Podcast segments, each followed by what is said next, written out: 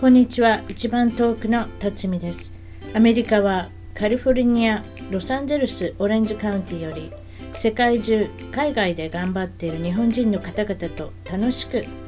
本音でおしゃべりしていますアメリカに来て早いもので28年が経ちました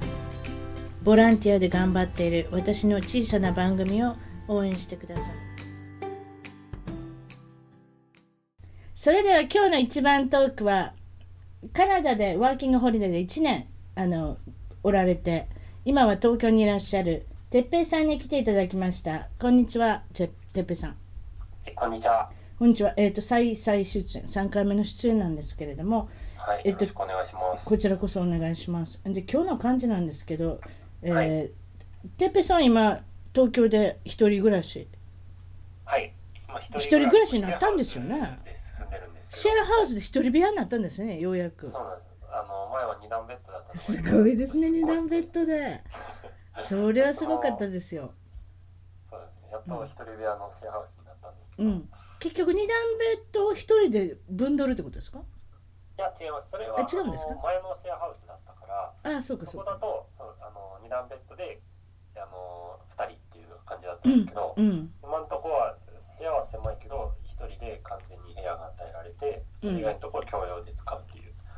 ということはベッドがほとんど部屋を占めてるってことですかそう部屋狭くて3畳なんですよ それもすごいな3畳か、はいそれ3畳にベッド置いたらもうそればっかりやな3畳にベッド置いて後の空いたあの L 字型のスペースでちょっとなんとか活用してうん住んでるんですけどちっちゃい家具置いてそんな感じちでっちゃすいね家具は置いて本棚積んで、いはいはいまあでもあれですよねあの気を使わなくていいし全然全然違いますよ住みややっすぱりうん仕事で疲れて帰ってきてね結構帰るのが遅いんで、うんそれでねあの前のとこだったら2段ベッドの上に抜き足差し足でスタンドライトだけつけてっていうのがちょっときつかったんで大それ変にで比すねべたらも うそうですかスマホの懐中電灯かなんか使ってあれ歩いてたんですかそうですね絶対電気消えてるからうん、そうよね。そうですか。まあまあそういったことで精神面もね、ゆったり、ゆったり寝れるじゃないですか。昔はそれこゆそあなたの登ったマッキンリーのテント張って寝てる方がよっぽど楽ですよ。 ああ前のところよりは全然本当にねえ、 そんな感じです快よ適ねで。す。ううんん。それでなんか言うてはったのは、まああのまた海外に出たくなってきたっていうのもあるし、もちろん計画だったんだと思うんですけれどうんも、元からそうですね。あのー今板前の見習いの修行してその後に、あの海外の寿司屋で働きながらもう一回山に登るのが目標だったんですけど、うん、なんでちょっと多分時期がちょっと早まって、うん来年の序盤あたりにもう一回出ようかなと今考えててうん、でちょっとどこ行くかをあの国を考えてたところなんですけど、うん。うん、そうですよね。それであのそのちょっと前にその最近起こったこれたまにあるんですけど、まあ、留学生が殺される話っていうのがね、あのたまに聞きますけれども今回はどこですか？今ちょうど日本で一面になっているのが、うんあのカナダのバンクーバーで留学生の日本人の女性が殺害されたっていうニュースが出てて、け辰巳さんはこれ知らなかったんです知らなかったですね。アメリカではそアこメまリでカではそんなに、ええなかなかちょっとえ知らえないそうですね、ええ知らなかったですカねナ。ダだったらあれかもしれごなめいんなさい私見ればよかったんですけどねニュースそれでおっしゃるそれで行方不明だいぶ前ですかこの方は？行方不明になったのは実際3週間ぐらい前だったんですけど、うんでそれで地元の警察とかあとあの日本人の人もバンクーバー住んでる人多いからそれでボランティアの人が探してて、うんうんやっと今日、まあ、日本時間だったら今日なんですけど今日あの日本人のその女の人が遺体で見つかったっていうのであの一緒に監視カメラに映ってた48歳の男の人が逮捕されたっていうこれとりあえそうですずねこれウィリアム・シュナイダーって書いてあれですね、はい白白人一応白人の方に見えます白見え人のますってお方かでしいす、ね、見えるというかそうですね今はあんまり詳細が分かってないよあうなー辛いですねそういうのがたまにあるとね、うん、それもまであもそのこの人が逮捕されたのがそのバンクーバーの事故現場から300キロ離れたバーノンっていうところだったんですよな俺ら遠いとこやなだからだいぶ遠いところだから多分逃げてたんですよねおそらくはああそうかそうか逃げてたのそうかですそうですはあはあその遺体が発見されたのはバンクーバーなんですよあ遺体自体はねはい遺体はバンクーバーで発見されてでバーノンで発見されてるからまあだからそういった詳細が分かってないですねひょっとしたらうんあの彼氏彼女だったのかとかうんそれこその人たちの、うんね、関係もわからないし、ね動機も分からないし、まあ、結局まあいろんなこと分からないですけれどもたまにこういうことがあるとちょっとなぁと考えて考えてしまいますよね。そうですよね特に今から海外行こうとか住みたいとかって考えてる人だとやっぱり、例えばその今よ言った言っておられたその3週間で結構長いじゃないですか日本だったら長いで行方不明になったら何かしらねあうのんご家族もあの情報があるけれどもこれ大変ですそうよですねご家族にとっては現地に行ってってことでいや悲しいですねしょうけれどもねうん、やっぱり日にちが経てば経つほどこれも未解決になってしまうんじゃないかとかそうですよね、ね、うんまあ、そういったことがありますけれどこもの人からしたらもうやっぱり旅先だしその、ね、よく知ってる国とか場所じゃないからっていうのもあるのかもしれないですけどそうですね 30, やっぱ30過ぎの綺麗なあれですねあの女性ですね、やっぱり綺麗な女性でワーホリって言ったらおっしゃってたけどやっぱ30までに行かなきゃいけないんでしょだからギリギリに行かれそうですねワーたホリはちょうど30歳までねギリギリに行かれたんじゃないですかギリギリですよねだからもうおもね一生懸命頑張って働いてどっかで働いてひょっとしたらカナダに行ったみたいな人かもしれないしねそうですねこの人はなんかニュースで出てたのは元からあの会社で働日本の会社で働いててうんであの海外で住むのが夢だったって言うんですよその勉強してねな英る語ほどを勉強して、ね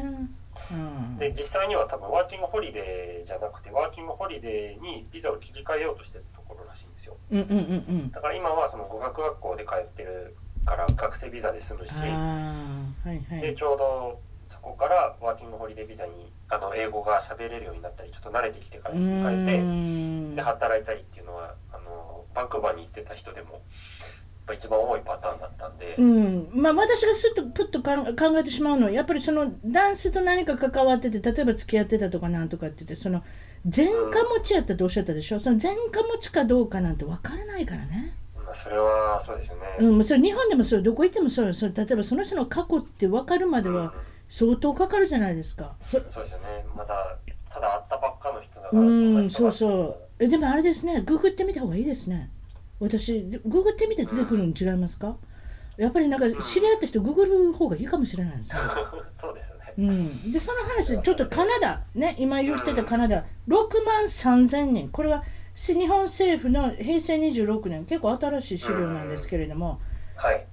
な第6位です6万3000人いるんですよ今カナダやっぱ人気ですもんねもうやっぱあの辺ねワーホリねうんで一番上からいきましょうか順位どこにだから日本人がどれだけ住んでるかっていうねはいアメリカこれすごいです41万人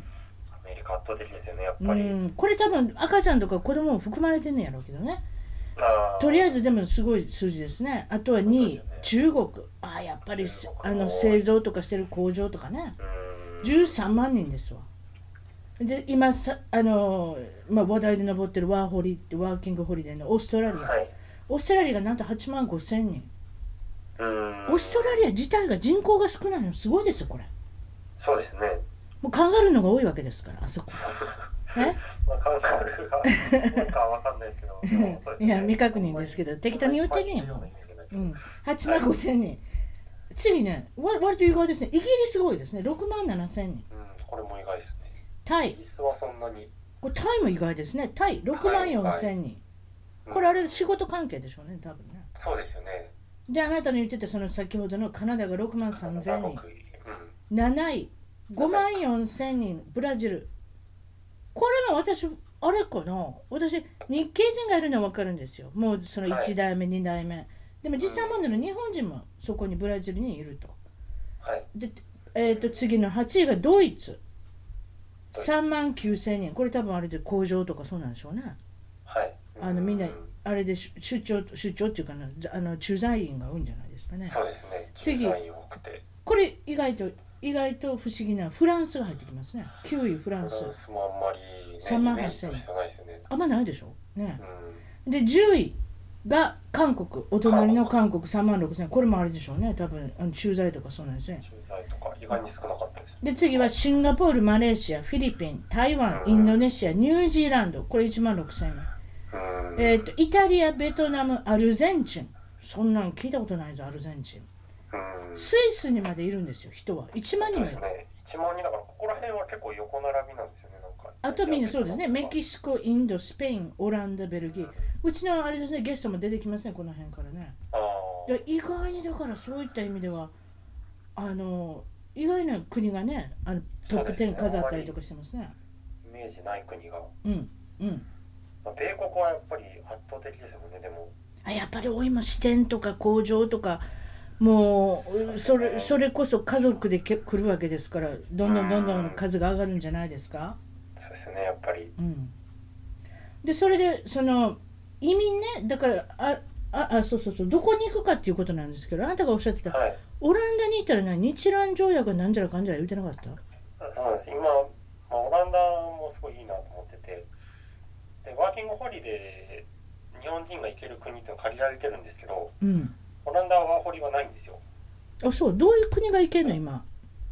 今行けるのはあの、まあ、英語圏じゃなくても結構あるんですけど英語圏だったらうんカナダ、えーイギリスうんオーストラリアほニュージーランドうほまあでも英語圏だったらここら辺ですねあとは確かオランダじゃないけど、まあ、韓国とかも行けるしううん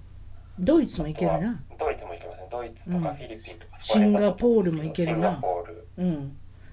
全部ゲストで考えてんだけどどこ行ったかなってなんかなんか そんそんな感じですね多そう分ですねねそんな感じで、うんうんだから僕は一回カナダに行ってるからワーホリだったら一度取った国のワーホリはもう一度取れないのでうんカナダ以外で考えなきゃいけないんですけど、逆に言えばその国から入ってきてる人もいっぱいいるってことだね日本,、うん日本そうにですそうねいうことでしそょの提携してたら提携してたらねおい互いに行き来ができるっていうそこうとでですねそれで30歳までですか先ほどおっしゃったワーホリっていうのはワーホリは30歳までですね30歳まで満30歳までに取れば、あのー、1年間ビザは取れるっていう働けるビザそうですねでそうですねおオランダのおっしゃってたのは昔から歴史は長いですね日本との国交っていうものに関してはねあのねそうですね鎖国時代にもイスラム法規からやっててであのオランダはだからワーホリは取れないんですけど今、ちょうど注目され始めてて日本人だとあの住む場所さえ決まれば働けるっていうすごい優遇ですね話になってきてるんですそようね。ですかそうですあのま日本がもともとオランダとその親しい間柄だったんで、うんあの最恵国待遇って言われてあの要するにあー他の国とその国がその都合のいいというかいい条件の条約とかを結んだら日本にもそれが適用されるよっていう決まりだったらしいんまあですけ信ど、頼はありますからねお互いに長いですから歴史の結方構はもともと親日国だったらしいし、はいはいはいはいあの仲も良かったらしいんではいはいで、まあ、オランダとスイスが日本じゃないですけどスイスがそういうなんていうかあの移民間の条約みたいなのを結んで。はいなんでまあ住む場所さえ見つかれば働けるよっていうような感じになったらしいんですよね。でそしたら日本にもそれが適用されるっていう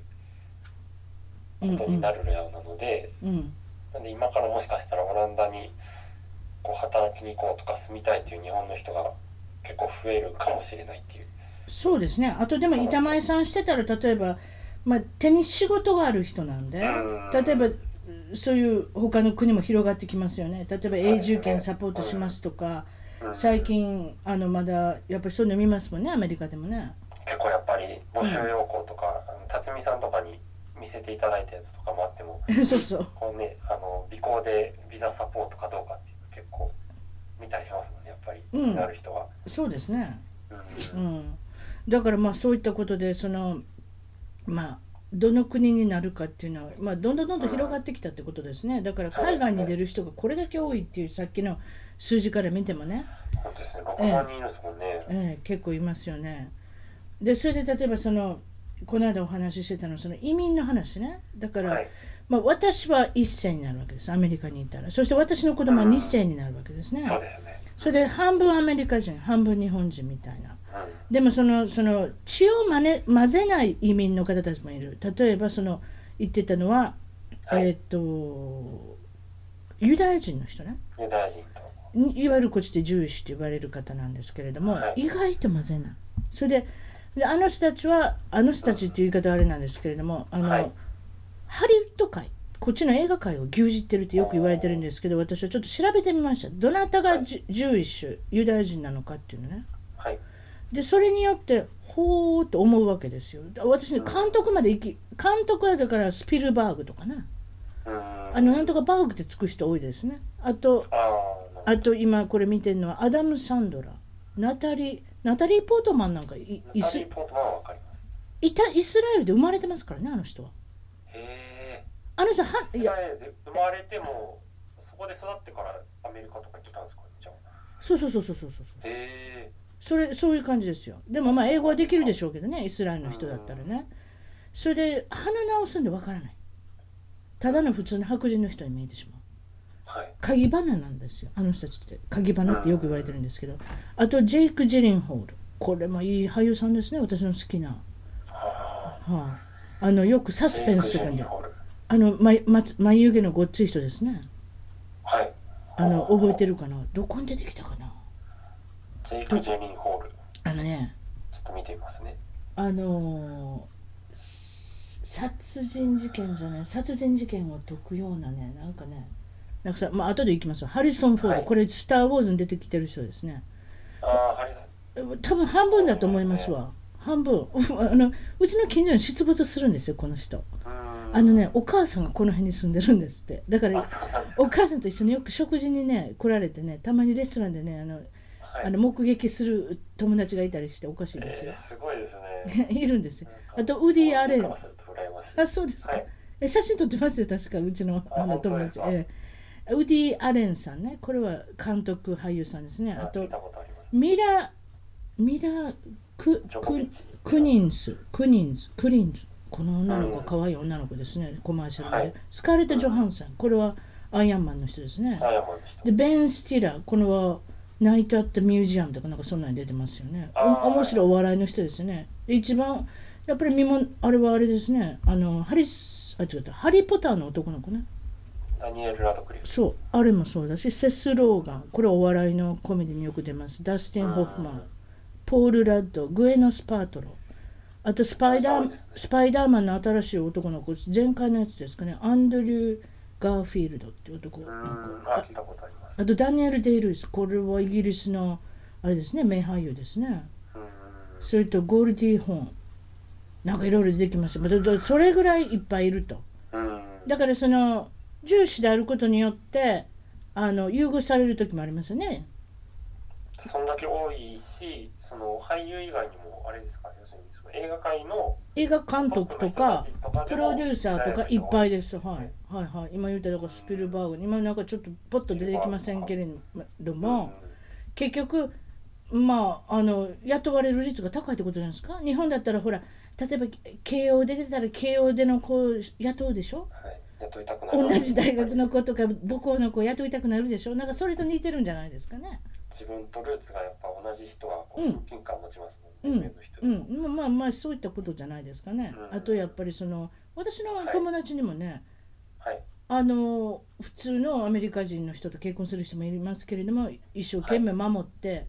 あのユダヤ人の女の子を探してきたりとか男の人を探したり一生懸命頑張ってますよあれは分からないどうやってんのかでもあとデートサイトとか例えばそのはいユダヤ人同士で出会い出会いのサイトとかもそそれがや優しいで優しいというかやりやすいですよね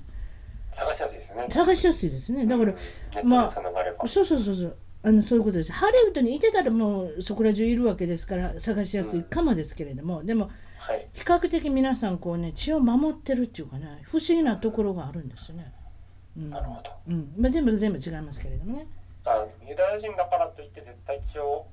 守らなきゃいけないっていうわけではないいやでも例えばユダヤ教っていうその教徒教その宗教に入っておられるからあーお寺に行ったりだからお寺を通じて知り合ったりとか、はいあとやっぱり親戚一同よく集まったりとかそういったところで紹介してもらったりっていうのはよく聞きますよね。あなるほど、うん、だからやっぱり一応宗教に従って年中行行事があるわけではいでも全然そんなこともしてない人もいっぱい知ってるんでそれだから2つあとあの女性日本女性であのユダヤ人の人と結婚して逆に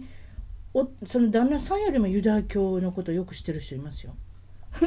ーで一生懸命その子はやるよややりはるんですよこの一年中の行事をいろいろでもお旦那さんなんもあんまり関係ないっていうあんまりやってないっていうかだからそういうパターンありますよね女性の方がこう一生懸命になってしまうっていうかねあなるほどコンバートするっていうんですけどこっちではその、はいまあまあ宗教を自分も仏教からユダヤ教に帰るってことですあーじゃあ出身はどこであればユダヤ教が強いんですねユダヤ教が強いそういうことですね教そういうこと宗教ってことです宗ね教が同じ人の方がやっぱ結びつきが、まあまあそういうことですね当然強くなるからもちろんもちろんどどどこでもそうですねやっぱりね、うんうん、キリスト教の人はキリスト教の人とうんあの結婚するっていうのが多いじゃないまあ、ですそうかですよねだから確かに毎週お寺とかその寺院だとか教会とか行く人っていうのはやっぱりあれじゃないですかねあのそれだけ熱心だってことですねそういう意味では。それ哲平さんが言ってたのはその日本にもあの移民そうですね日本にも、まあ、移民の人とかあと一番やっぱ数が多いのは在日朝鮮の人と在日韓国の人ですよねそれを南と北との区別で南すとね。北と、はい一応区別されてるんですけはど、いはい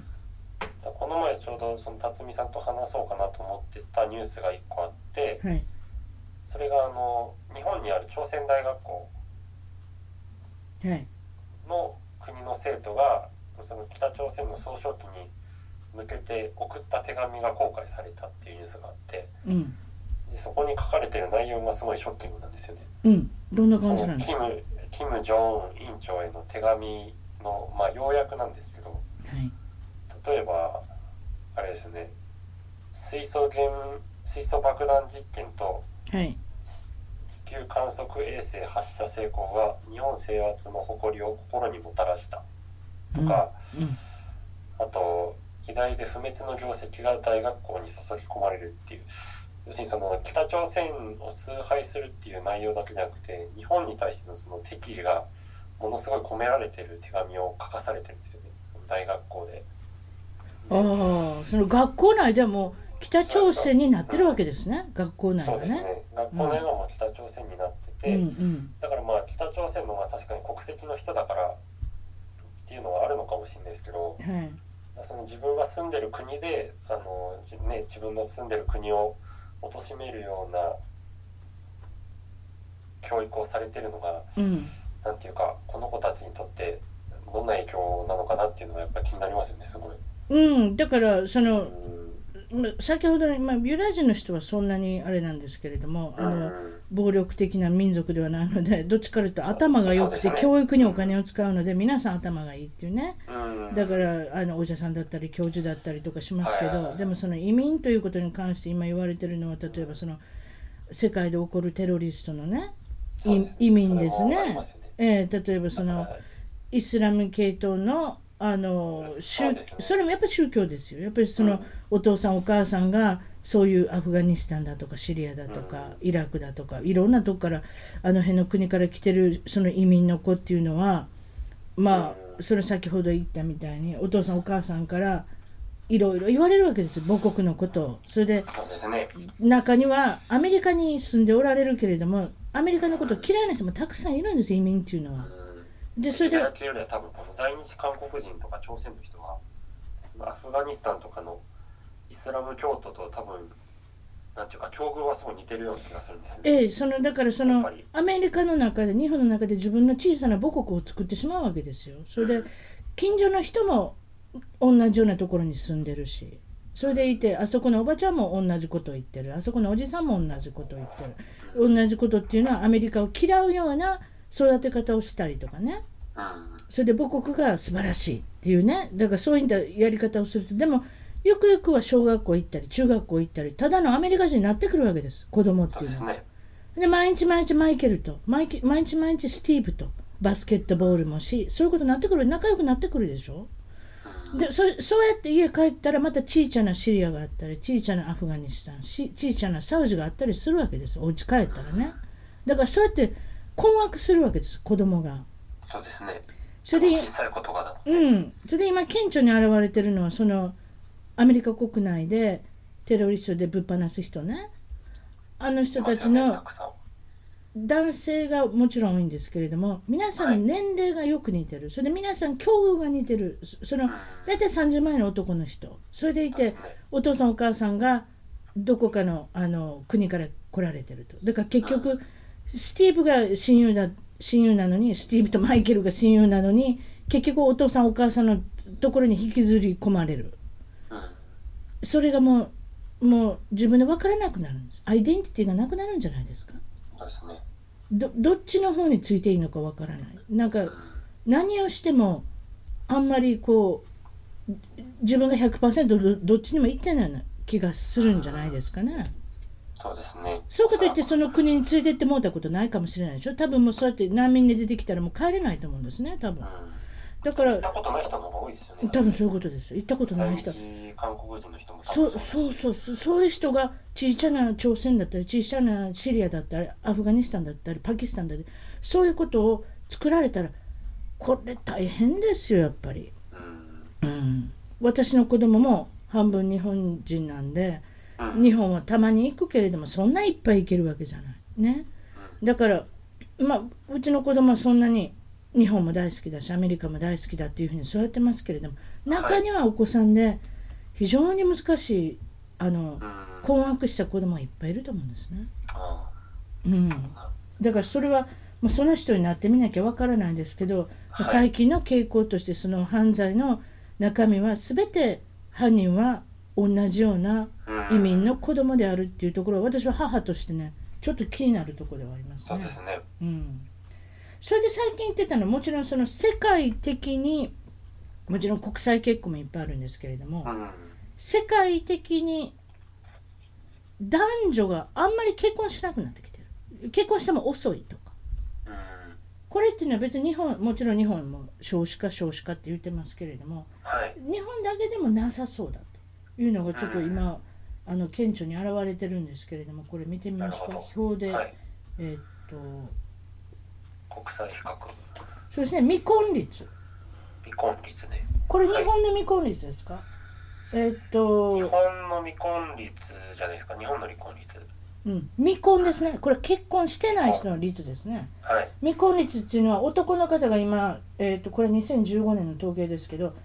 25歳から29歳の日本人は72%結婚してないうん。でも、うん、それで、えー 30から34歳の男性は46%結婚してないで出てるんですけども50歳の人は22%結婚してない50歳の人でも22%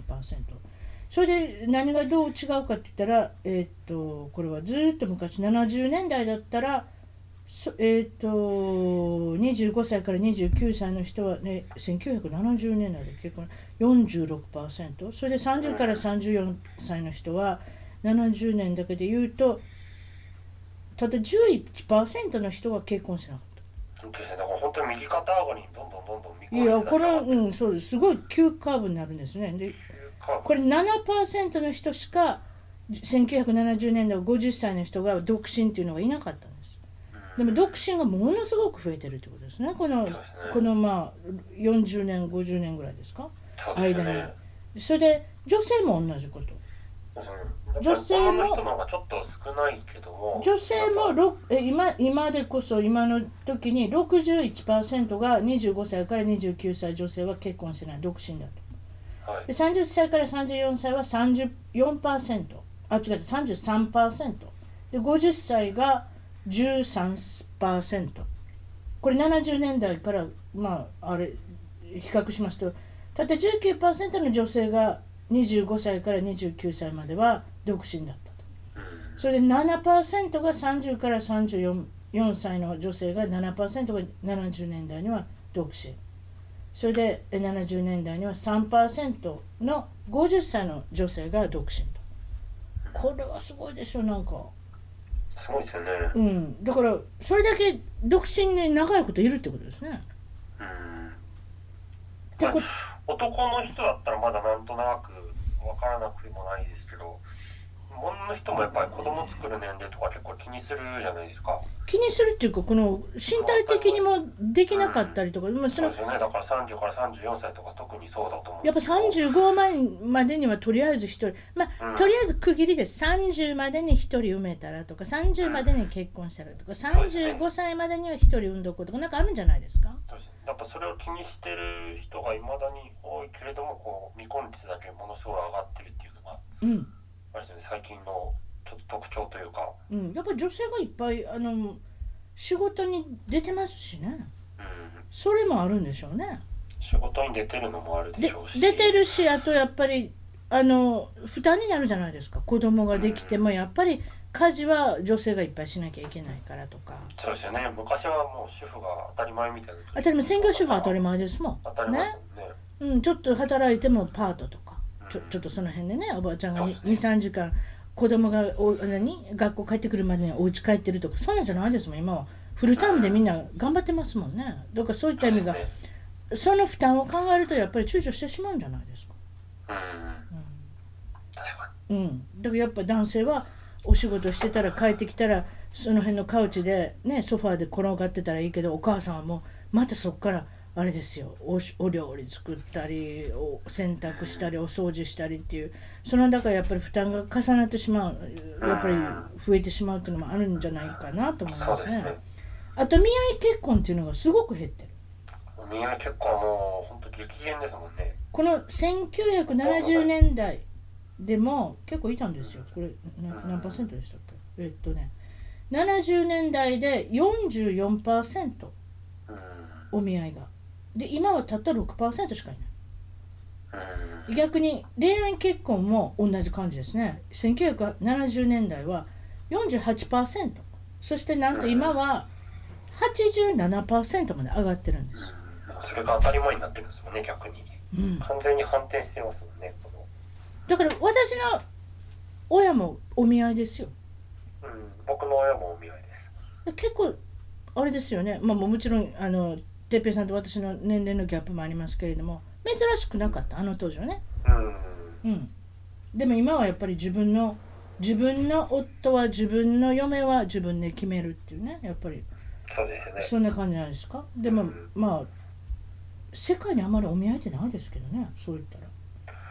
ああ、確かに日本以外ではもう考えたこともなかったです、あね。あるあるインドインドの人なんかすごいよああ、インドとかサウジアラビアとか、サウジとかそうそうそうあとサウジもすごい。あそこねイランとかの友達もおるけど見合いとか多いであとはいはいはい年齢差がものすごいあんねイランの人なんかへえ。 35ぐらいのおっちゃんと17歳とかうわだから親戚とか巡ってる間に可愛い女の子いたら紹介してって言う言うねんーてすごいっすねなんで紹介してってどういうことですか言うたらなんかそれ結婚したいからって言ってだからは私の周りであのイランの人で旦那さんが死んでる人結構いはんねん未亡人の人がなんでか言ったあらうん、始まりがあまりにも年の年齢差が多いから先に死なはんねん30ぐらいの女の人でも60になってるってことですもんね。だ30って10だからそう178ぐらいの時に子供産んだよなですよね。ほいでお40歳に女の人がそうそうそうそう70歳になってますもん、そしたら。そうそうお父さん先に行かはんのそれは当たり前やそで、うですね。じいちゃんになってますもん、完全そうにおじいちゃんおじいちゃんおじいちゃんそうそうそんな感じそんな感じいやうんでも分からないですよだからそういったところがあの、ねうんだからそのお見合いっていうのは世界特にあのインドの人ねうん。あのよく言われてますよねあのもうほとんどじゃないですかお見合いっていうのはあそこのうん確かそれでお女性が断ったらこれなんか良くないことが起こるとかなんかいろいろ聞いたんですけどちょっとあのはっきり調べてからまた次の機会にああの電話あれお話しすることにしましょうね、だから僕が前あのサウジアラビアの友達がいたんですけどはいその人はもうお見合いが当たり前だって言ってたんですよでしょうねで、あのーお見合いするまでその女性の相手の顔もわかんないんですよ、そうそうそうそうそうそうそうそんなんそんねなん、だから本当にもう全く知らない状態でその家が取り決めた結婚を行ってそうでしかももう一個決まりがあってその女性の人は絶対にバージンじゃないといけないらしいんですよそれもあれやな、うん、だからそれがもしそうじゃなかったとしたらどうすんのその宗教的にはもうありえないことらしいんですよその結婚で結婚するまで女性は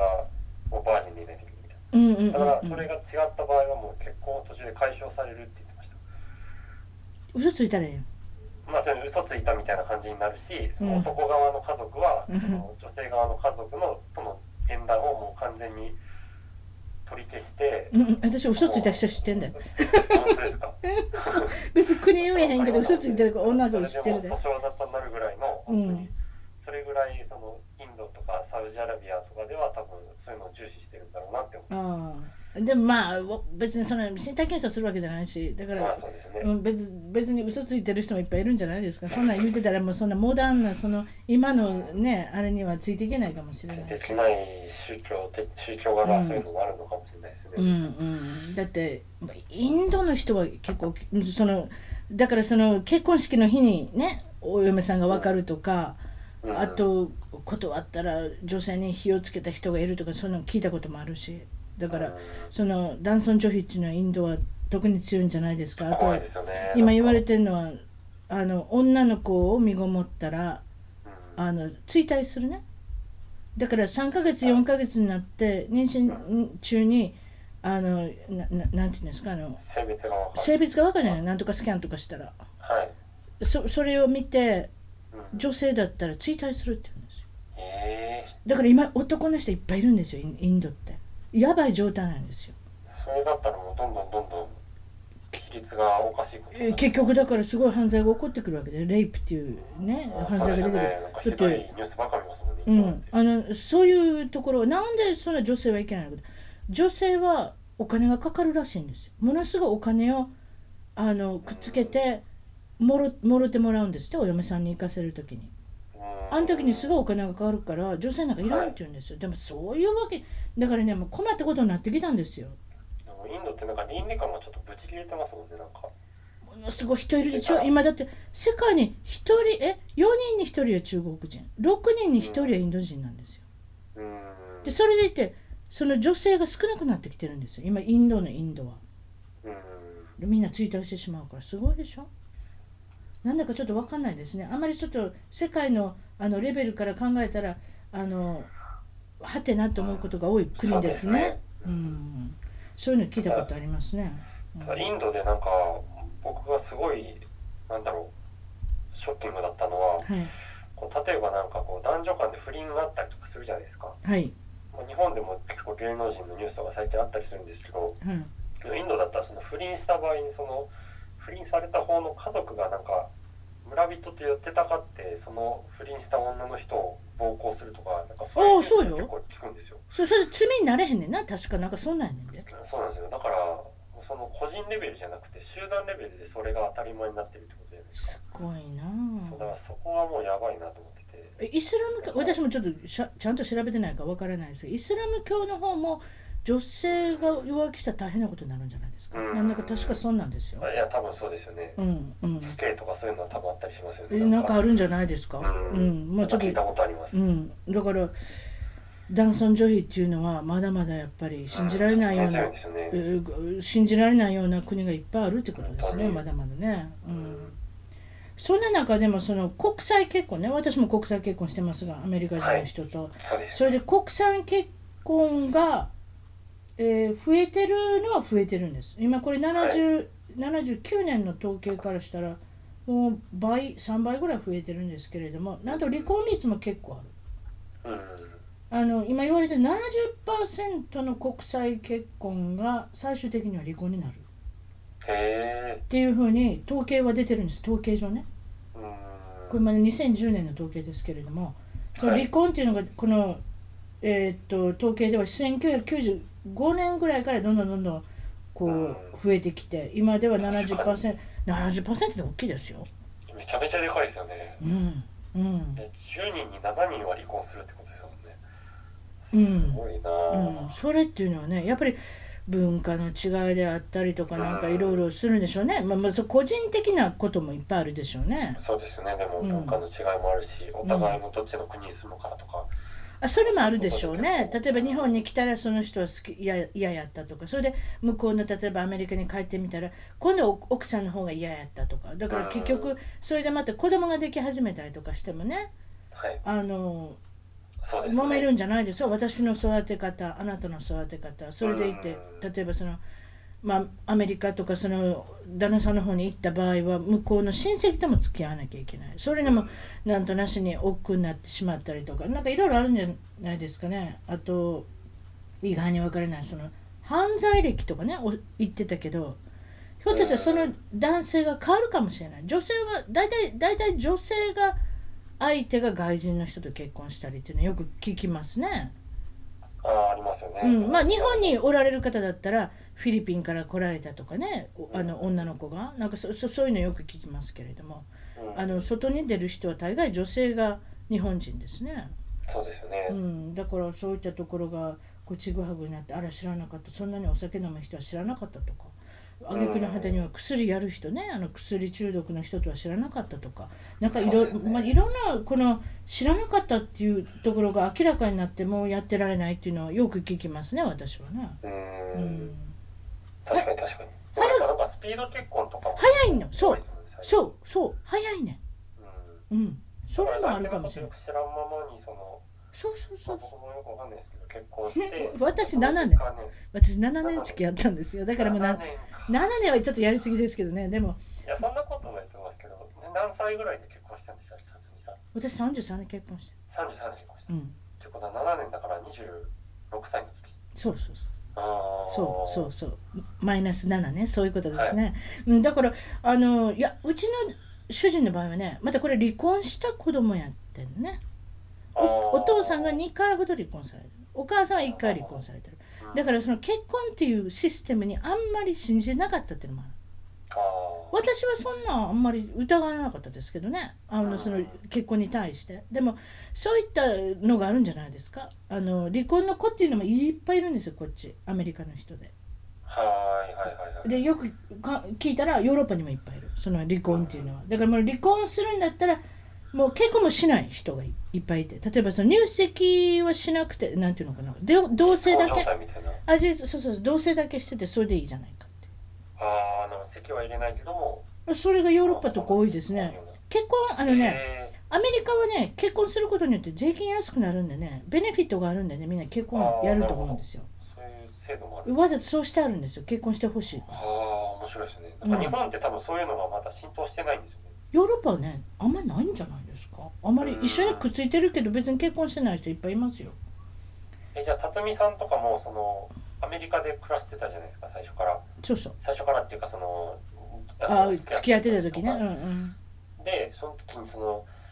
自分は結婚したいのに相手は結婚したくないとか長いなとかそういうことはなんかあんまなかもったちろん ありますよそれは、うんう私の方が年が上なんだねすあのあ4つ上なんですよだから私の方が早く年を食うので先ほどんの例の健康状態というかその身体的に私は早く結婚して子供を産まなければいけないんではないかとうんそういうプレッシャーは必ず女の子はあるんで、そうですようね、ん、でもまあプレッシャーはあったけれどもあのうちの主人もあの大学院とか急に行き出したりしてたんでねやっぱりそ,、うんその大学に行き出したからちょっとあれかなあのこうまあこれでもう学校が終わったからもう働くし結婚しようかっていうな何かそういう準備があるんじゃないですか男性っていうのは。男性っていうのはその中途半端な時にあんまり結婚したくないやっぱり仕事がちゃんとできてそれであの大学大学院なり自分のそのね学校が行きたいことを全部やってうんうんレディーなこの準備ができた時にプロポーズするんじゃないですかまあ、確かにそうしたくなりますよねなんか心理的人によってですけどねうちの主人はどっちかというと石橋を叩いて渡るタイプなんでね叩かない人もいっぱい今先ほど言ったそのスピードそうですねスピード婚の人はねあとよく聞くのは、例えば日本で知り合って恋愛しててさてこの男性がもうほくな他のその自分の母国に帰ってしまうってことになったらどうしようかってなって結婚するってそれよく聞きますよねああなるほど自分はそ遊びに行ったりするのも長距離恋愛になってしまうから面倒くさいから結婚したと。こでもそのあの自分が結婚したいっていうよりも今からこれビザの問題とかどうなるんだろうとかうんうんこれ長距離恋愛やるのかなってそんなこと思うんやったらもう結婚してしまうだからこのいいろいろこのスタートの時点で違うんじゃないですかうん日本で知り合ったパターンとおそのだ男性女性の相手側の国で知り合ったパターンっていうのはまた違うのかなと思いますけそどうでねす。ねどっちがどっちの国に住むかっていうのもやっぱりものすごい重要になってきますもんね、うんうんうんそれでこれさっきの同棲してるっていうのはあのこれはい国別でいうと一番多いのはスウェーデン、あうん違ったフランスややっぱフランスが一番多いですねうんそれでスウェーデン次で米国、アメリカっ米て書いて国まアすメリねカ日本と韓国なんかもうちょろっとですよなんかそんな感じですねそうですよねもう全然聞かないですもんなんか、あんま聞かないですもんね。うん、聞かないですし、うんうんで最近で言ったらその事実婚かどうかっていう話題よりはやっぱ日本だったらちょっと前だったら草食系男子とかっていううん、うん、それ教えてそれ何や流行のに入ってたりとか草食系男子って何やの草食べたはんのもう草食べてる肉食じゃないです ああそういうことかはいはい、はいベベジタリアンな要するに合コンとかでこのガツガツしたりしてるタイプを肉食系となんていうかこうするならばうんその草食系だったらもう女性に手を出すことを怖がってたりそのもうほとんどそういう関係に興味がなかったり尻込みしたりする男性のことを草食系って言うんですよああだからちょっと前ははまたさらに晩婚化とかっていう話だったんですけど、はいその後から結構、まあ、スラング的な感じで草食系男子肉食系女子とかっていう言葉が流行ってうんで、まあ、そういう人が多くなってくるにつれて今度はあの晩婚化じゃなくて健婚化っていう言葉が出てきたんです何ですかまたそれは健婚化は健は嫌って書くからあ嫌か結婚が嫌なあ結婚が嫌なあれですかグループそでのすか話が出たりするんですよ日ああ本だったら最近はいははいはいはいうん、だからもうなんかあのさっきの未婚率とかもどんどん増えてきてたっていうのがなんかありましたけど、うんなんか結構ニュースとかでこう街角でアンケートとかインタビューとかしたりするっていうのがあったりするんですよ、うんうんたまにで結婚したいと思うとかっていうのを聞いたら、うんそんなにしたいと思わないっていう若者が今多いらしいですよやっぱりあそううんでも例えばそういう新語ね健婚とか草食男子という言葉を作ることによって自分がその中に入った方がいいんじゃないかっていうのもありますよ、うなんとなしのこ逆のに傾向として日本の信号を作ることによって日本は結構やっぱあれですもんねこう集団集団っていうか島国だからそうそうそうそうそうそこうある程度枠うみんながやってることをやっといてた方がいいんじゃないかっていうねっちゃうところがありますよね、なんかうんいろんな人が、うんだからそそれが嫌な人は海外に出るとかねそういうのよくありますね私のゲストなんかでもユニークな方が結構いろいろいるのでまあそういありますよねなんか、ええ、あの日本のそういう方にはまるっていうねあのシステムについていけない人がやっぱり自分の好きな国というか好きな居場所はどこかって探し始めたら海外だったとかねそういうのよく聞きますもんね。あとこのソーシャルネットワークはないですか例えばソーシャルネットワークのしすぎで友達とかいっぱいいる感じが自分がしてきてでも実際問題でこれ生身の人間があんまり周りにいないとか例えばそまあのそれはあると思いますよやっぱり彼女とかでもううーんまあさっきの言ったちょちょっとこう敬遠してしまうっていうのかな難しいじゃないですか、生身の人間と実際問題一対一で付き合っていくっていうのはやっぱ顔見ないでこうコミュニケーション取れるっていうのがネットの特徴ですからなんかそれに慣れるその男の子とか女の子も多いと思うんですよ多いよアメリカでも多いよですよねそうそうそうそう僕も今ネットするの当たり前ああのねあアメリカの話しましょうかあのね、こうはい高校でダンスパーティーっていうのが年4回あるんですはい2回フォーマルこれフォーマルっていうのはドレス着てタキシード着てみたいなそのスーツ着てみたいなそういうのがあるんですだからかっこいいですよねなんかねそれうんまあお金もかかるけどねでそれでうんその高校の時にその彼女を彼女っていうかその彼女を連れてきたり彼氏を連れてきたりっていうはいあのカップル数がガタンと減ってるんです今うんそれでみんな何をしてるかってみんな来るんですよそれで彼彼氏のいない人はそのダンスに行けないのかそうじゃないもう固まっているんですよもうその野郎どもとその女性陣がはいでもそれぐらいでもねカップル自体が少なくなってきてるんですよアメリカでもああじゃあ結構日本と似てるんですよね似てるだからソーシャルネットワークは変えたと言われてますうんそれであの、まあ、この間も言ってましたけどあのボーリング場に行ったんですね私あのはい家族でね。ではいみんなであの、まあ、そその時はうちの子供もスマホとか持ってなかったからやらないけどあの、はい高校生か大学生の子はみんな来てるわけですよね、いその時は野郎の子でしたねみんなスマホ見てんねんその自分の番が回るまでボーリングしてるボーリングしながらみんなはい喋ってもいいひんねん。うん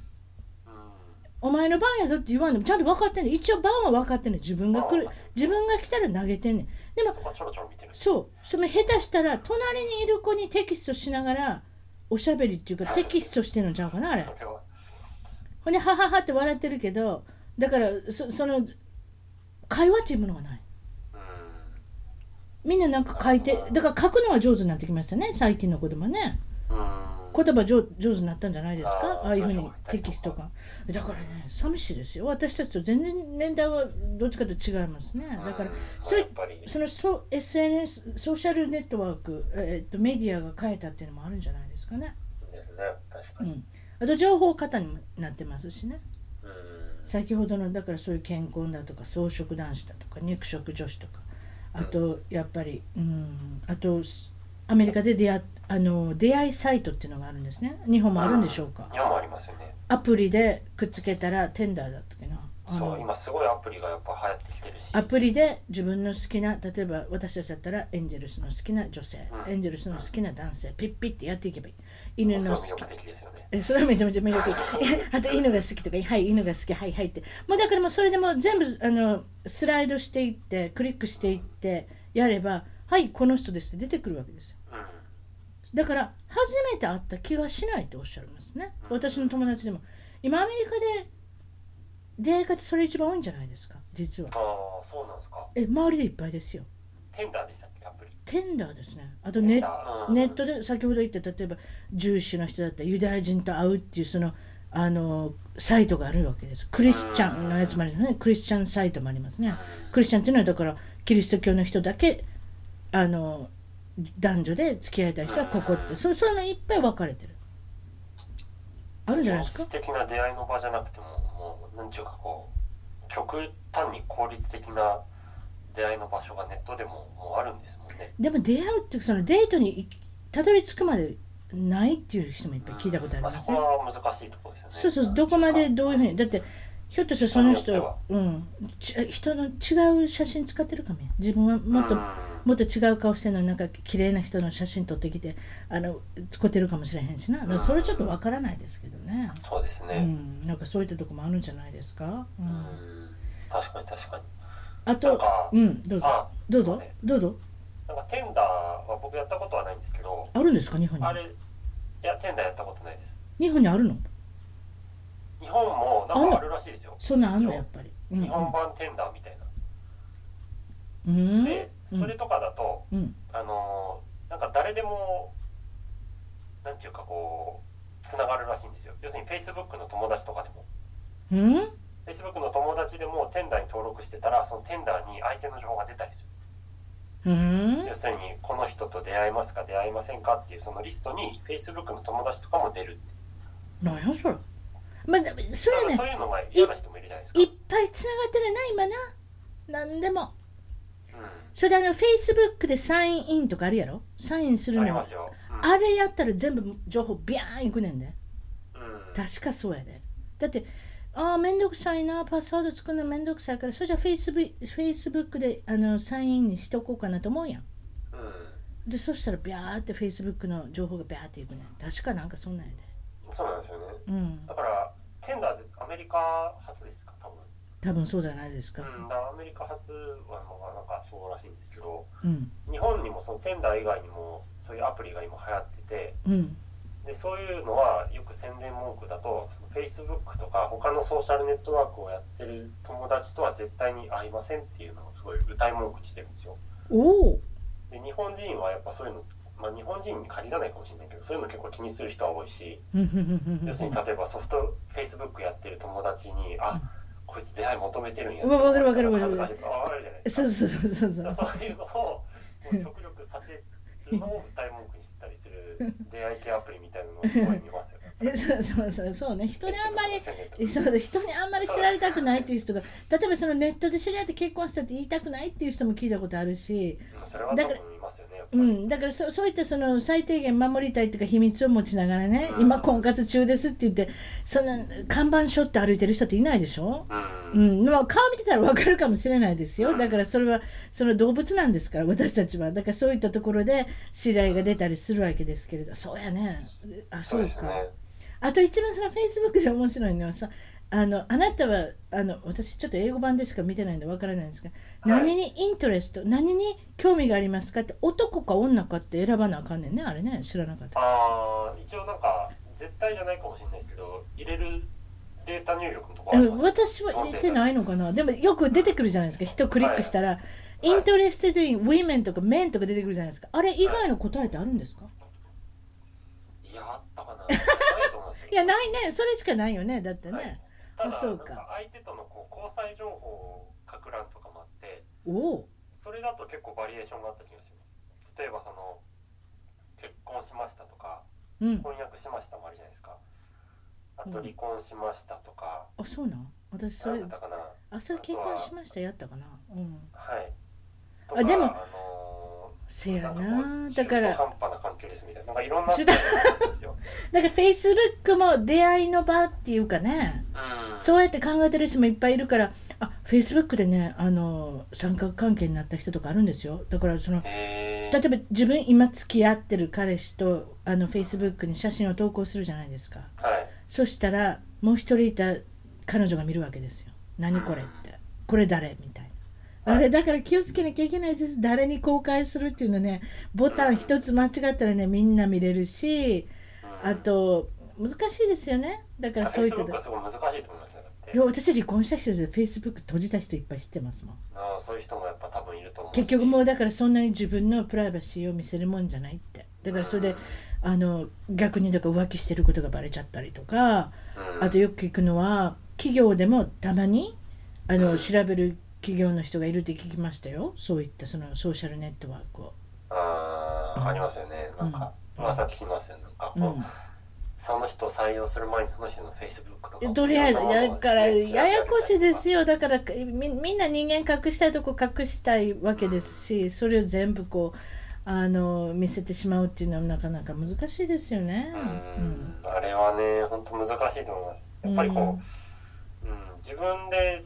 ね投稿したいことを投稿するもんですけどうん逆に言ったら相手のもんも全部見えるしそうでそれを見たくない時があったりとかもしくは自分で投稿したくない時とかがあったりあと友達の範囲もね結局その全員友達ってしてるじゃないですか。うんでもそれ実際までこれ全部あった人なんですか言うたらそうでもなかったりとかね。まあそれもありますよねあとその人によっあとその友達のその数を誇ってる人とかね。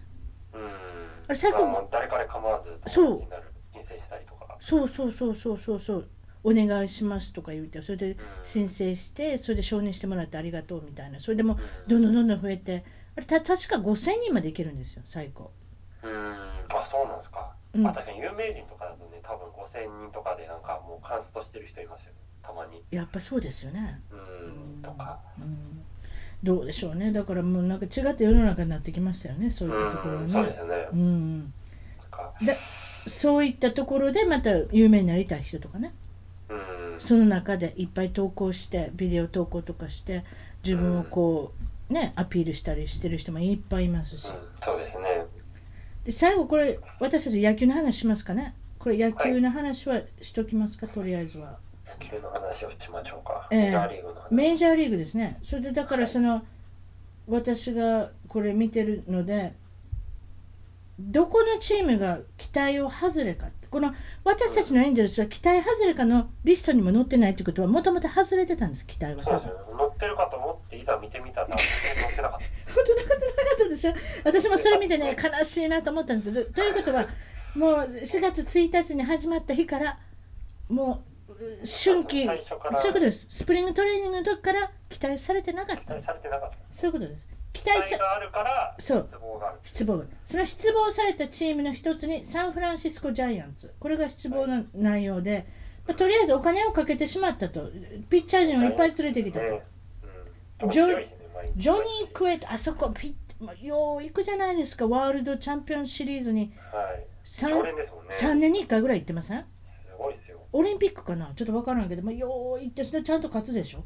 勝ちます強いですで、ジョニー・クエットですか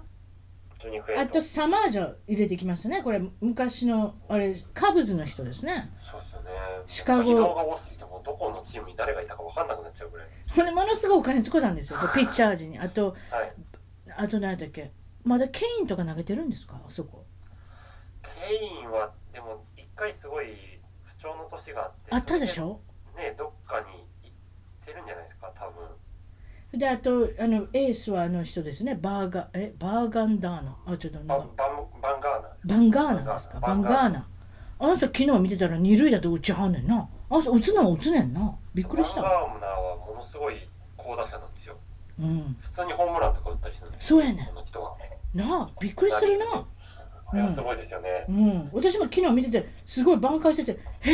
ピッチャーが打ってる」ってこんなんやだからわ私たちほらアメリカンリーグよう見てるからそっから見したらいや打てて投げるってこんなすごいなって思ったりそうですよね。うん、あとダメだったヒューストン・アストロズヒューストン・アストロズは、まあ、あれですよね、なんか去年の活躍がありすぎてというか、うんあのうねん、プロスペ活躍しすぎてプロスペクトがいっぱいいるうん、でしょそれで、まあのー監督さんも若い人で注目されてそれでピッチャー陣も良かったそうなんですよ。ねそれであ、まあ、あのエンゼルスも夜中されてんのかなアストロズにうん、ナショナルリーなんグ、かされナましシたョねナルリーグからねあの引っ越ししはった時にねそう、もう僕らは歓喜してたんですよね。そうんな弱いチームが来てくれたって。ありがとうと思ったんですよなんやこれそうでしょそうでょしょだからあ西地区に弱いチームが増えてくれたと思ったらとんでもないすごいプロスペクト持ってるアストロズのすごいとこはこう再建がすごい長期的にやろうとしててうんでプロスペクトをこうどんどんどんどん取ってったんですよねもううん逆に負け続けるっていうう、んだから何年か負け続けてったらあのメジャーリーグはやっぱウェーバー式でドラフトするから弱いチームからどんどんどんドラフトするそうそうあそこにででアストロズは本当に毎年ドラ1とかをどんどんどんどん取ってったんですよねあれ確かあのねああのねドわラ一ドラ二私の覚えてるにうんはねお金がないチームなんですよね確かね、そそれうすでねお金がないからどうしたかって言ったらねそれね情報に詳しい人だからそのスタッツっていうのそういうだから成績とか見たり、そのスカウト選手のスカウトとかそういうのにものすごい力入れはったうんだからそういうまあそういう成績を見ながらね数字を見ながら分かる分かる人っていうのを連れてそうきですはっよたねそれができたらアナナってものすごいいいチームになったうん日本では浸透してないけどセイバーメトリックスをやっぱりセーバーメトリックスそういうことですね使う人っていうかそれがもうメジそういャうーことリですーグで当たり前だからそう日本語では難しいです OBP とかねあのそうですねどどれぐらい出塁率があるかとか出塁率があるかとかあとで「あとわ」って言わ言われるやつですね、まああれうんで結局この選手は総合的に守備とえっと走塁オフェンス、ディフンェンスでどれぐらいこのチームに価値価値をもたらせるかっていう選手を持ってくるっていうのが皆さんの目的なんです最近スそれは「わ」っていう数字ですねうねん、だからその数字を見れる人っていうのをうんヒュースタン・アストロズはあの連れてきたんですね。そうですよねカーディナルスはあれですね、アストロズの資料かなんかをチートしたんですね。それなんかハッキングしたって言ってそ れそうそうをなんかいや、も元アストロズの従業員がそのままなんかログインしたら入れてんて。そうですよなんか同じパスワードかなんかそうそう、同じパスワード言ったら、いや、なんかはい、いや、これいけるやんって言って、全部その資料を盗んだらしいですよ。カーディナルスってやるねん。アメリカ人でカーディナルス嫌いな人多いね。あーなんでかってそういうなんかそつなく強いしうん、なあのね、あとそういう悪いことしはんねん、なんか知らんうけど。ん前からそうやねんってでも強いな腹立つことにななんかこう毎年強いチームってやっぱいますもんねメジャーリーグでもえそうそうそうそうそうフットボールやったらニューイングランドとかねあそこもねそうあそうの悪いことしようねんすぐそういうカンニングってやつだね日本でカンニングっていうのがチートっていうのなこっちでシート、うんうんカンニングとかやりますねずるですねイカ様あずるイカ様日本だとイカ様あ素晴らしいの方があそういう言葉うんそういうの多はいいですねあと期待を裏切ったチームカンザスシティロイヤルズこれ去年のチャンピオンでしょそうですねそれがあれですよあの高いことしてお金出してやれ外野手連れてきよったなあれ何やだね名前忘れたわ外野手誰やったかなあのレフトかなんかにおったなだから結局ロイヤルズに行くのかな他のチームに行くのかな言ってて結局ロイヤルズにあの行きよった人なんですけれどもあゴードンゴードンじゃないかなゴードンかなあはいれにものすごいお金使ったやんあかんかったのそうですねなんかやっぱお金使ったらなんか裏目に出るっていうのが多いですもんね本 当にうんうんうんなんかその書いてあるには打てる打てた時には投げれない投げた時には打てないそれエンジェルスとそっくりやんいやそれでもね一緒ですよね弱いチームの典型じゃないですそうかそう弱 いチームの典型ですね。弱いいチーや、エムンゼルスは怪我人ばっかりやったからね。そうエンゼルスはあの3日に1回ぐらい最初怪我人が出てましたもん本当にあれどういうことピッチャー8人おって最後生き残ったウィーバーだけその先発が8人おるって言ってもうこれ以上先発はいらんって言ってあのあれですよねそうそうそうそうああのねオフシーズンにねサンチアゴあれ出すはずやってねあれねそう確かサンティアゴも出すはずだったし、そう有効ももういらんから、そういっぱいいるし出そうってま言あだからって、とりあえずほんならもう持っとこか8年持っとこかよって持っといてよかったでもよいいような悪いようなだからもうピッチャーがもうガラガラになってしまっ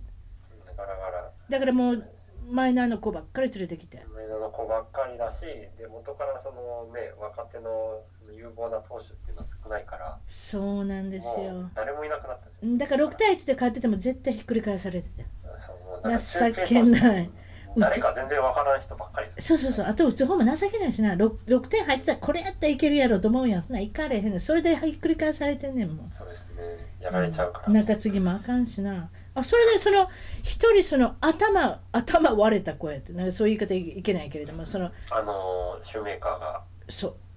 あれですね要するにあのピッチャー返しの打率ピッチャー返しのあのが頭にそうその話をしてたんですけれどもなぜピッチャーはヘルメットをかぶらないのかこれヘルメットらしきものがあるんです実はそれでピッチャーには勧めるんです一応その春季のあのキャンプの時にでもうん形が見にくい23年前からできたんでしたっけ確か確かそうですよだかそらうですかねぶってる人なんかでもいないなんでかってスーパーマリオのマリオみたいなあそのう帽子なんですよ とにかく出さもダサいですよあのマリオのひげ生えたおっちゃんみたいになるわけですよそうですねそしたらやっぱりピッチャーっていうのはあのプライドがあってもうプライドの高い人ばっかりなんですよあそこあのピッチャーっていうのはねちょっと変わり者も多いしそんな人がかぶるわけないそれでだからただのキレのあの帽子をかぶってるんですよいまだになんか一人だけかぶった人がいたんですよいたいたいたねあのそのマリオかぶった人がおんねんそうで写真見たことあるけどねやっそうぱりなんかもうちょっとなんとかできへんの今の技術でそうですねこれメジャーリーグマリオとかで検索していただいたら多 分出ると思うんですけでども初めて多出分まですすよよあのレフトサウスポーの投手かなんかがそうかぶった画像がそうもう完全にでス写ーパー真マがリ出オてくるのしかよ、見まなあ、だからもうああこれじゃかぶらないなっていうのは分かるんですけどだからもうちょっとそのかぶったことによってその投球のね内容が変わらないようにできればもっと広がると思うんですけそうどですよねあ例れのはなんか作った人が悪いですよねもう完全にていうかもうちょっと日本人とかもうちょっとなんとか頑張って作ってくれへんかな絶対日本人やったらできるわ、そうですね うん、でそなんかそういうところでお仕事してそうそうでもなんかねうんだかあらのヘルメットって結局安全性以外にデメリットが多すぎると思うんですよ、まずダサいし、ダサいえーでかダサいぶったら重重みがあるから投げにくいんですって。その無駄に横にかさばってますもんねなんかそうそうそうそうだだかからら多分ピッチャーは頭の位置とか結構動くからあれでだいぶ違和感あるのかなとかって思ったりしたんですけどそうそうそうそうそうそうそう感覚大事にするしだから一球一球投げるたんびにヘルメットが顔にかぶね半分ぐらいかぶってきたら見えないじゃないですか、そうですよねうん、だからその投げ方にもよるかもしれないですけれどもちょっとやっぱりでもね頭蓋骨が骨折するんですよあの精神的な問題が出てくると思うんですねこれまた投げたらやられるんじゃないかっていう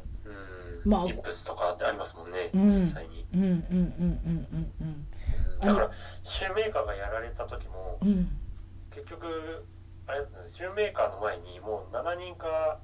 8人ぐらいピッチャーがダメになってたんですよねもうそのピッチャー返しじゃないけど怪我だったりとかで不調だったりとかで結局ダメになってうんでもうこれ以上はピッチャーに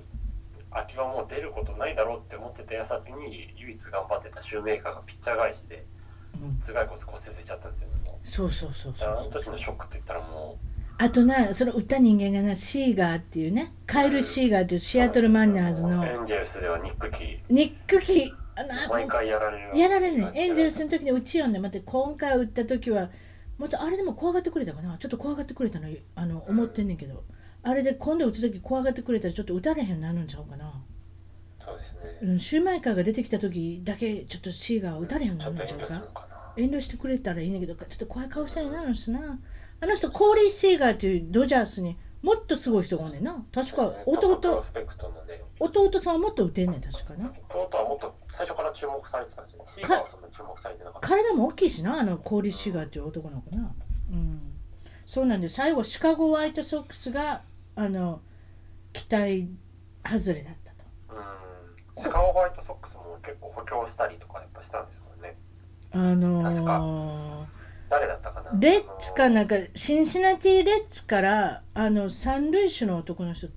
も持ってきますねトッド・フレイジャーっていう人ねあの人大きなトレードしたんですよ確かまだ結構あれじゃないですかあのコントラクトも残ってるんじゃないですか契約もそれでトレジャー若いし、クリス・セールとかいいピッチャーがもう一つだったんですかねこれねミスセールは大エースですもんね。クリス・セールが出てきたら打たれへんねんもんだって僕もこれは負け試合やんね負け試合普通はもう手も足も出ない。普通はねうんだだからは手も結トラウトぐ構らいですもん。そうホワイトソックスにしては補強したのにポシャったとうん。あと監督さんもあの監督さんもあれやねんね若い人で確かねメジャーリーグの監督っていうことをやったことない人が監督し始めるんです34年前にねあれねああ、そこはやっぱメジャーリーグのすごいところですよね。だから鳴り物入れで入ってきたんですよ今まで監督っていうレベルをしたことがないコーチはしたことがあるけど監督っていうのは確かマイナーリーグもやったことないんじゃないですかなんかそんな変わった人が入ってきたんですよそうですよね。アストロズもそんなん違すごいうなアストロズもそんなん違いましたあのそ監んな督さ感んじじゃないですか。あの人もなんかあんまり監督レベルであ監督で思い出したしかしテキサス・レンジャースの監督ってうまいことやってるなあれないやー、すごいですよね、やっぱり。うん。羨ましいなパイレーツから来てんなあれなパイレーツのコーチかなんかやってないのしなそうですね。羨ましいわそんなこまあ、と言レうンジャーズは GM もいいですもんね。うんプロスペクトもまだ持ってるしなうん。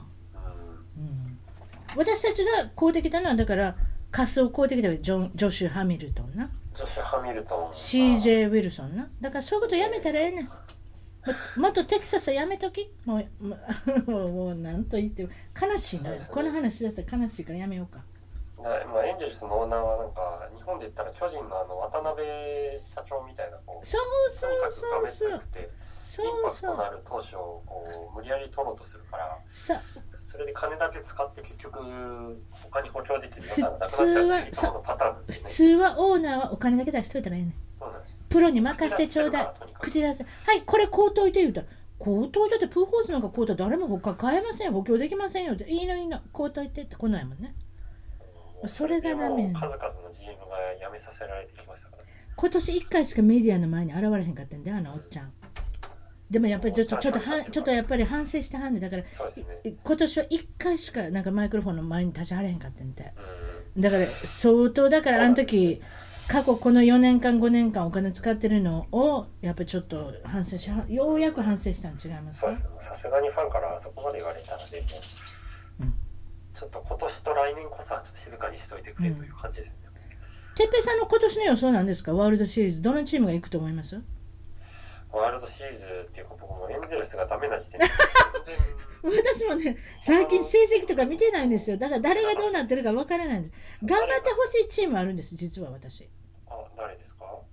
で、まあ、カブズはそうでねすけどカブズはねまたこれも腹立てジョー・マドンあれもうエンゼルスに32年間いたおっちゃんやんなうーん選手時代からコーチしてて監督はそ結う局ね監督だけしてない32年目エンゼルスにいた人が今カブズの監督でも彼彼に頑張ってほしいね実はそうですねカブズあともう一つは実は私はバック・ショーウォルターのファンやねんオリオールズオリオールズオリオールズ私はその人に頑張ってほしいだってショーボルター人気ですよね本当いい監督レッドソックスも嫌いやしレッドソックスかあレッドソックス嫌いやからあんまり頑張ってほしいのよねだからオリオールズに頑張ってほしいうんア・リーグのマークマークトロンボ東地区私たちのマーク・トロンボもいるし 何が私たちマーのクトロンボ頑張ってますマーク・トロンボあの人もないろんなとこ行ってあかんかったけど結局まあオリオールズの球場ちっちゃいしねやっぱちっちゃい球場がトランプは一番いいんですよね47本ですよもうパワー打つしうん、そうまあだからあの三振かホームランやからねとりあえずうは、んそうですねそんな感じの人でしょいまだにマリナーズに行った時はやっぱフライが多かったからそれで結局マリナーズはねあんまり成績残せなかったんですうよんあのもうセーフコパークって言うんですけど球場ねうんあそこちっちゃくしたんですようんもうあまりにもその打者からしたらそう打者が打てなすぎ打てなすぎるからちっちゃくしたんですよオーナーはそれでもやっぱまだ打ってない、うんうん、だからあの時もポシャって言ったしアリゾナも結構大きな球場だったんでしょうねあとやっぱりエンジェルスから出されたショックもあったんでしょうねうんまあ地元っ子って言ってましたもんねえたずあの球場から15分のところで生まれて育ってますからね、だからエンゼルスのためには何でもさせてくださいって言ってた人がもともとピッチャーで入るんですよあの子あそうなんですかトランボっていうのはピッチャーで拾ってくるんですへえそれでスカウトの人が「お前ピッチャーにしちゃちょっとなあ打てるかって聞いたんですよ。あ、打てるには打てますって言って、なちょっと打ってみって、おう、えーうまいこと打つなって。でも、とりあえずそんなピッチャーっていう量産からして、あかんかったらこれ、打者で行くでって言って持ってきたんですよ。なんでか言うたら、近所の子やったから。ただ、それだけで拾われるんです、あの子って。うだってもう大学 USC に行くこと決まってたんですよ、あの人、確か。ん。だから、もうプロになると思ってなかったみたいですよ。ら、なるほど。で最後の最後にその当時のあのスカウトディレクターの人に「あお前来いやあのピッチャーであかんかったら打者にさしたるから」って言うてあれになったんですすごいですね。もん、うんうで、地元っ子だからやっぱ人気も出るし、ん、そうそうそうそうそうそエンうゼルスにいた時は不動の4番でしたもんね。ずっと。来年フリーエージェン三ト振や多いけど。でもあの子あれ、ね、守備があかんねんなうん。だから私も考えたんです来年のレフトフィールドはひょっとしたらトロンボが来たらいいかなと思ったんですけどそうなんですよね。あの子球受けれるかなんか分からんけどもうちょっとしたら DH になるタイプやなあの子なそうですね。だからうちクローンがいるから、せやねんあれそっくりやんクローンはだから結局出塁率があるわけよそうですね。だからクローンがいたからトロンボは出してしまったんでしょうん。まあそういうことじゃない。かぶるし、結局。で、トランボぐらいしか多分、あそあの時にトレードで投手取れる選手がいなかったんですよね、一 応。で例のだから私たちプロスペクトがいないからファームスチファームシステムがガタガタだからそうだトロンボを出すしかなかったんですよ。それしかないの結ト局ロンボを出してサンティアゴとスキャクスを取ってきたけど、うんそのサンティアゴも飛んでてしまったし、スキャクスも怪我ばっかりだし、でもサンティア私はダメだった。ゴサンティアゴうまいことやってるよロラスコもちゃんと投げれてるしサンティアゴ頑張ってますよねあとやっぱりあともう一人誰やったっけマイヤーマイヤー、あれマイヤーって読むでよかった。マイヤーポシャってるメイヤねー、マイヤー。マイヤー何でもいいけどマイヤ MY えー、なんだっけな、まあ、何でもいい M- や ME じゃないですか。MEY。 MEYER か。うん、マイヤーって読むのかマイヤな。ーミーヤー。あ、マミイーヤー。ヤーなのおかしい。 ちょっとミーヤーっておかしいですね。まあとにかく、でも、うーん、あの子どうでしょうね。まあ、もうちょっと育てなきゃいけないんじゃないですそうですねか。。球は速いんですよね。うん。うんでも球のはら、速くて97、8マイル出るけど、なんかものすごいひょろいし、うん。でも、球は速いけど、間違った場所に行くわけよ。うんそしたら、プロやから、ポンって打たれるわけ。うん。あと、ノラスコが、結構なんかブレイキンボールとかなんかすごいそうノラスコは意外に頑張ってるあのねなんかねあの投手ピッチングコーチとねうまいこと行くんです行ったんですってうんだからそういうあるねんねピッチングのピッチャーの人ってそのピッチングコーチとうまくいくかうまくいかないかっていううん、そうですよね。結構それもあるだからそのあのどうでしょうねそういうまあまあその相性ですね水に合うかどうかっていうのもやっぱうりんうん大きいですもんね。大丈夫ですかだんだんなんかメジャーリーグから結局、結局現実になりましたね現実まあそんな感じでもう終わっときましょうかねあこそうれですかあと30分あっても足りませんからね私たちの会話っていうのは多分そうですねはいそんな感じで今日はどうもありがとうございましたいやありがとうございましたそんな感じですはいはい失礼しますどうもはい一番トークの Twitter でフォローしてどんどん絡んできてくださいねそれと Facebook でいいねの支援をお願いします新しいエピソードの情報はサウンドクラウド iTunes Google プレイミュージックのアプリから購読フォローするといち早く視聴できますいつも私の小さな番組を聞いていただいてありがとうございます